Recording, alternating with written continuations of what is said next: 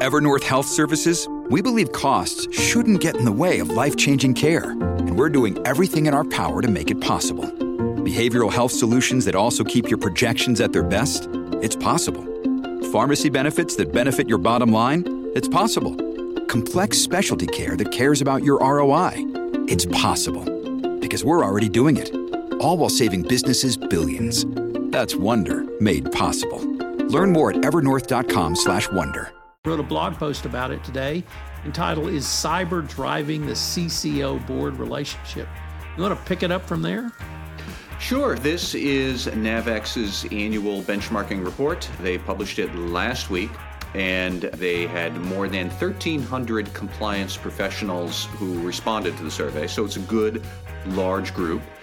That was Matt Kelly. This is Tom Fox, and welcome to the award winning Compliance Into the Weeds. Today, Matt and I take a deep dive into the recently released NAVEX Compliance Benchmark Survey and consider what it means for the maturity of your compliance program.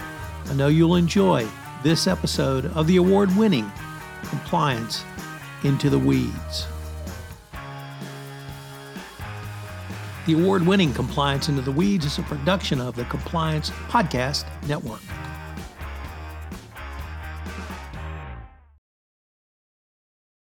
Another day is here, and you're ready for it. What to wear? Check. Breakfast, lunch, and dinner? Check. Planning for what's next and how to save for it? That's where Bank of America can help. For your financial to dos, Bank of America has experts ready to help get you closer to your goals. Get started at one of our local financial centers or 24-7 in our mobile banking app. Find a location near you at bankofamerica.com slash talk to us. What would you like the power to do? Mobile banking requires downloading the app and is only available for select devices. Message and data rates may apply. Bank of America and a member FDIC. When you need mealtime inspiration, it's worth shopping Kroger, where you'll find over 30,000 mouthwatering choices that excite your inner foodie. And no matter what tasty choice you make, you'll enjoy our everyday low prices, plus extra ways to save, like digital coupons worth over $600 each week. You can also save up to $1 off per gallon at the pump with fuel points. More savings and more inspiring flavors make shopping Kroger worth it every time. Kroger, fresh for everyone. Fuel restrictions apply. Hello, everyone. This is Tom Fox back again with Matt Kelly for the award winning Compliance Into the Weeds. Matt, welcome back. Hello, Tom. Good to be here. Matt, NAVEX released one of their annual reports last week, and they're always of great interest. But you looked at one aspect of the report and wrote a blog post about it today entitled Is Cyber Driving the CCO Board Relationship? You want to pick it up from there? Sure. So this is NAVEX's annual benchmarking report. They published it last week. And they had more than 1,300 compliance professionals who responded to the survey. So it's a good, large group, mostly in the US and Europe, but that's fine. That's where most of the large companies are based. There were two big things that jumped out at me right away. Number one was that a majority of these respondents now describe their compliance programs as mature, and that is as defined by the Ethics and Compliance Initiative. They have their framework or their maturity model for ethics and compliance programs, and 53% of respondents said that their program would have qualified as mature according to ECI. That's good news. Great. But before we even get into why cybersecurity is or isn't influencing how the board interacts with compliance, I was first interested in okay, 53% say the their program is mature. What does that really mean? And so the NAVEX report had some statistics as well about what happens at these mature programs. So, among the 53%, they then dived a little deeper, and these are some of the statistics for those who said their program is mature. Two thirds of them make periodic reports to their board of directors about the compliance program. 55% said that somebody on their board does have compliance experience. 52% said they participate in private sessions with the board or one of the board committees about the compliance program. I assume that means that it is a session with just the compliance person and the board committee, no other senior management present. So that's all good news. But I think, Tom, you know, I had two big questions here about board engagement. Number one, when we talk about that yes, I get to meet with the board or the board committee. What actual committee are we talking about? Because I still I think that for a lot of businesses when the compliance officer does meet with the board, that's still or actually meeting with the audit committee. The audit committee is overworked. They have a day job handling the audit, which is a lot. And my fear is that for a lot of audit committees, they will trot in the compliance officer at the tail end of a two hour meeting with the uh, auditor or the external audit or the CFO. And then they get to this, the compliance officer and basically are saying, Has anybody been subpoenaed? No, you're doing a great job. See you next quarter. That's not productive. Not enough companies yet have a board level compliance committee. A fair number of Fortune 500 companies do, but once you get outside that group, I think the, the group goes, with the number goes way, way down. So when we say the compliance officer is meeting with the board, I'm still curious who are they actually meeting with? And then my other question is more what's actually driving this close collaboration with the board and the CCO? At these mature programs. And I think of it more as a chicken versus egg thing.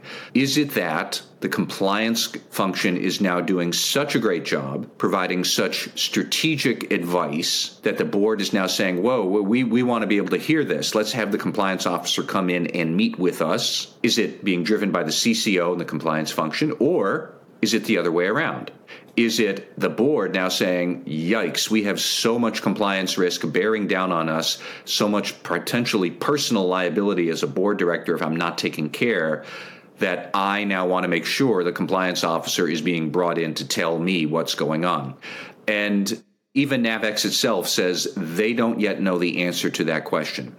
But this long winded way of me saying one big theme of the NAVEX report is that a fair number of companies, a majority of respondents here, now say they have a mature compliance program that has a healthy relationship with the board. I'm still not exactly sure, though, is it the board pulling the compliance officer along?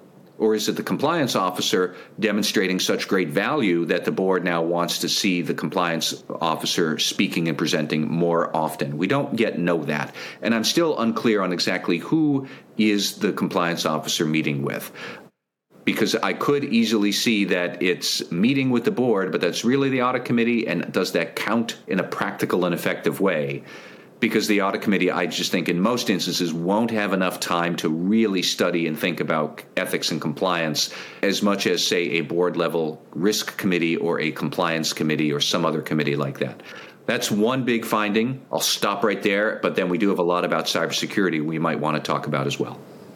Yeah, I guess let me start with the maturity level. I can't remember when you started uh, sort of covering this field or this profession, but I've been in this profession it's 07 and I guess now in 2023 it doesn't surprise me at all that a vast majority of respondents indicate that they have a mature program. That's 16 years of robust FCPA compliance enforcement by the Department of Justice as well as other agencies and other laws. And so uh, that part really does not surprise me at all that we are moving towards more robust, uh, excuse me, a more mature compliance function. And it's going to really, I think, dovetail into what some of your findings, thoughts, and concerns are around cybersecurity. But as to the second question that you raise around board reporting, I think it's driven by both of the factors you articulated, plus perhaps some other factors. Certainly, the board understands that they have an obligation under Caremark to engage in oversight and to ask some pretty serious questions. Blue Bell Ice Cream and Boeing gave us that. But the CCO has long sought to have that type of relationship. And I think every CCO is driving that. And if you want to overlay the Department of Justice, who has said that the CCO has to be able to report to the board, the CCO should have access to all data silos or data lakes for the company. I think the Department of Justice is pointing towards greater CCO visibility to the board. And of course, the Delaware court decision in McDonald's, which created a duty of oversight for corporate officers are specifically saying the CCO is number two behind the CEO, ahead of internal audit, ahead of CFO, ahead of general counsel in terms of visibility across the corporation. So we have a confluence of regulatory concerns as well as legal concerns and sort of practical experience now that boards have to be more involved and the people to involve them more are their chief compliance officers who I hope have been training boards on boards obligations and their in their oversight role as a compliance program. So as to number one, I guess the maturity part doesn't surprise me. Number two, while I would prefer that there be a compliance committee on the board because whether you call it compliance or perhaps risk and more than simply audit, I think there is greater visibility at the board level and, and that really doesn't quite surprise me either. Well, Interesting. I come around to the question of does the board have or need a dedicated compliance committee? And I can remember as recently as, like, say, the late 2010s, I would still talk with a fair number of board directors or even compliance officers who would say, well, probably not. We don't need a dedicated compliance committee on the board because you have to staff that up. There's only so many board directors your company has, and you know how are you going to are you going to have them over committed, or are you going to expand the board? And that costs money, and you have to recruit them, and you need compliance expertise. But you know, a lot of people say in like 2018, we're like, eh, maybe, maybe not. It would be nice, but not necessary.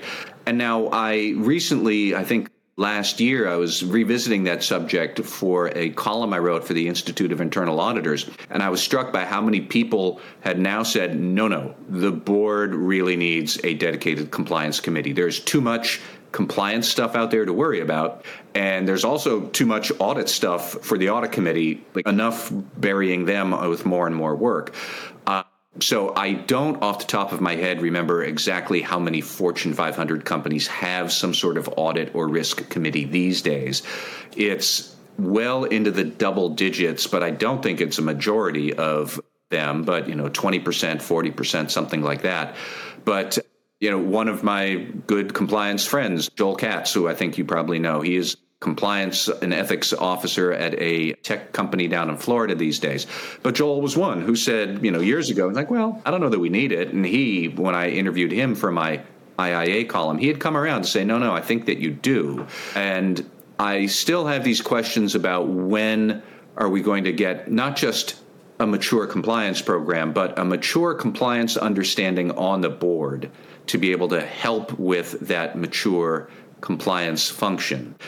It's not a question that corporate America is going to solve today. In fact, anybody listening, if you have any thoughts about does the board really need a dedicated compliance committee or not, I'd love to hear your thoughts on that because it still seems to be an evolving thing. But it's definitely, in my observation, evolving toward yes, the board should have a dedicated compliance committee because there's so many issues specifically related to regulatory compliance that need top level attention. And actually, Tom, that might even segue into one of those issues needing top level attention, which is not anti corruption, as much as we all might love it. It was actually cybersecurity, that big other big finding I saw from the NAVEX report. And why don't you go into that? Because I have to say that this does not surprise me either. And it seems like to me to be a logical extension, but you want to set it up? Sure. So, you know, one of the questions that the NAVEX report asked was to whom does the compliance function report or where does it reside? Now, the good news is that the top answer was that the compliance function resides unto itself and just reports directly to the CEO or the board. 22% of respondents said that. Now, that's great because I think that the C, the compliance function should be essentially independent. But a close second was that actually the compliance function resides within IT security or privacy. And that was even higher than what I would have normally expected that it would reside within the legal department. Only 17% of respondents said it was within legal versus 18% who said it was within privacy or cybersecurity. I won't go down tangent here, but I will also point out 18% also said that the compliance function is split among multiple departments. Tisk, tisk, if you are one of those people, because I think that raises some serious questions about the compliance function's roles and responsibilities and clarity thereof. I can't say I like that answer at all, but I'll put aside the the homeless or the fractured compliance function that doesn't seem to answer into any single function. But it was interesting to see that IT and cybersecurity are a close second for where compliance resides until you scroll a little further down that NAVEX study where they asked what compliance events have you suffered within the last three years. And the top event was a privacy or cybersecurity incident of some kind, cited by 30%. As opposed to, I have it here on my screen, the more traditional ethics and compliance violations we would think of, like anti corruption, whistleblower retaliation, some sort of third party risk, that was much lower. That was only around 17 or 19 percent for that sort of a thing. But cybersecurity was the top, most likely, number one compliance violation or headache that your company has suffered. So one could easily see that maybe cybersecurity is what's really driving board engagement here you're more likely to encounter a cybersecurity breach. A cybersecurity breach has real operational threat to your company that as much as I love a good FCPA violation, that doesn't. You know, you're not going to have your IT systems shut down because you've committed bribery in an emerging market. That could totally happen if you have poor cybersecurity and you have a ransomware attack. You can have your whole business grind to a halt. So, cybersecurity is both a compliance and operational risk. I am therefore not terribly surprised that a lot of businesses do have compliance report into cybersecurity, and perhaps that would therefore be guiding the board and saying, oh crap, we really need to be working quite closely with compliance. Because the board thinks of compliance as cybersecurity. They think of it as privacy. They think of it as vendor risks. They think of it as stolen intellectual property, ransomware attacks that are disrupting our revenue projections, all that sort of stuff. And perhaps then that is why we are going to be, we are, companies are paying much more attention these days to data privacy, cybersecurity. Not necessarily at the expense of anti corruption, but more you know that I don't, know what the word is. We want to say that privacy and cybersecurity are supplanting FCPA and other bread and butter compliance concerns as the top risk. Uh, you know, maybe you could put that argument forward, and I think that matters because it dictates a lot of how a compliance officer would run your program and who you're interacting with. We could talk about that in a moment, but it was just striking to see that cyber is really the bigger, more imminent worry than the bread and butter FCPA compliance stuff that we talk about so often. So I guess Matt, I see this as almost a natural extension from the first part of our discussion around increasing maturity of compliance programs. Because as your compliance programs mature, other risks are going to pop up. And if you have a mature anti-bribery, anti-corruption compliance program that's more likely to detect or more hopefully prevent something from occurring, sort of the newest thing is going to be the thing that pops up. That, number one. Number two, uh, the government seems to have dropped off its anti corruption compliance enforcement, starting with the Trump administration and the, through the first two years of the Biden administration. But they have ramped up their enforcement around cybersecurity breaches, all the way from the New York State Department of Financial Services to the Securities and Exchange Commission. And indeed, I read today the SEC issued Wells notices to SolarWinds.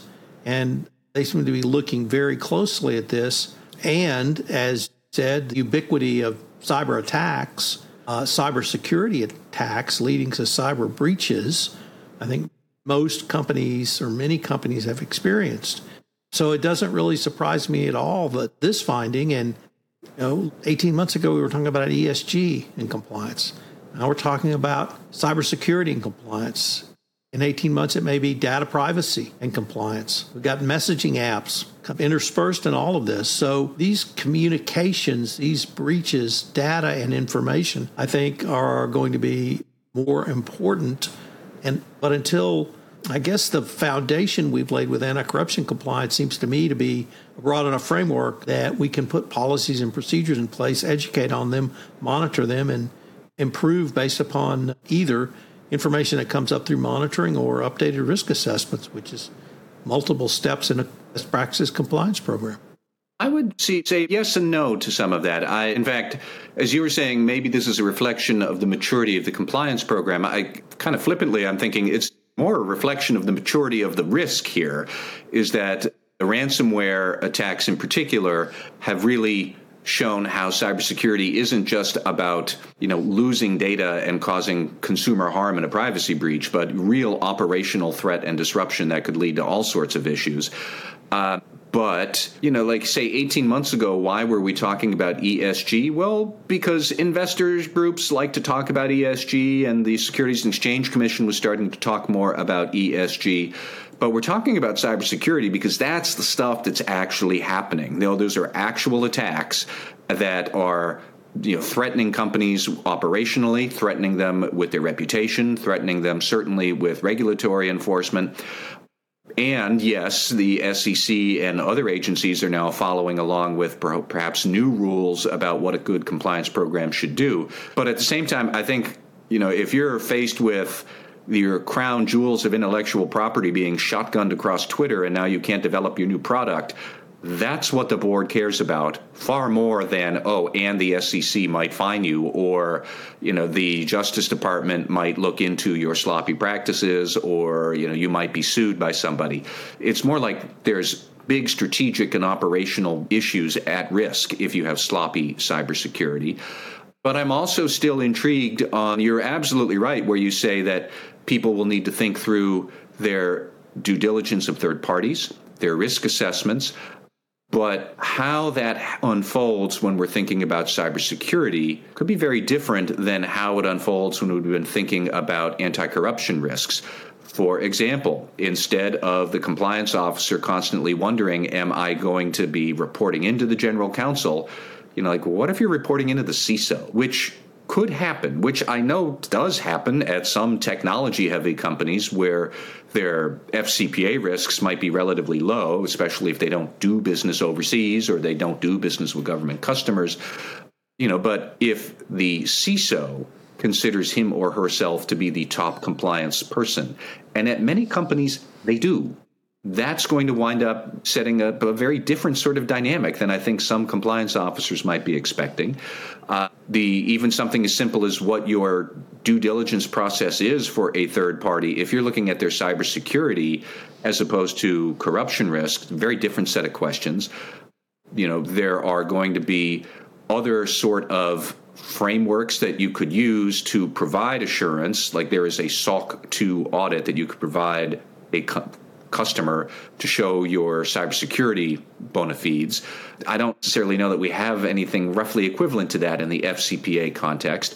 So I'm not saying that we're going to have to reinvent the wheels, but it's going to be a very different looking wheel if this is what is driving a lot of concern at the board and concern among senior management when they say compliance and they're really thinking privacy and cybersecurity. They're not wrong. It's a big concern. It's a concern for a large number of companies, probably much more than those worried about FCPA risk. But how that actually looks and feels and works on a daily basis at a company that I think you know that's going to be a different experience for a lot of compliance officers I think and I'll be curious to see how it goes. Well, it seems like a great place for us to end, Matt. Thank you very much, Tom. This is Tom Fox again. Thanks so much for listening to this episode of the award winning Compliance Into the Weeds. We've linked to Matt's blog posts on this topic in the show notes. I hope you will check out the blog post for more information. I also hope you will listen to some of the new podcasts on the Compliance Podcast Network. We premiered a podcast uh, with Richard Blundell on sustainability, the business opportunity of the 21st century, Fox on podcasting, where I take a meta look at podcasting, and compliance and AI. We are also developing some additional new shows which will premiere in July. It's quite an exciting time on the Compliance Podcast Network. If you'd like to be a part of the Compliance Podcast Network, please give me a shout. I'm available at tfox at tfoxlaw.com. Thanks so much for listening. We look forward to visiting with you again.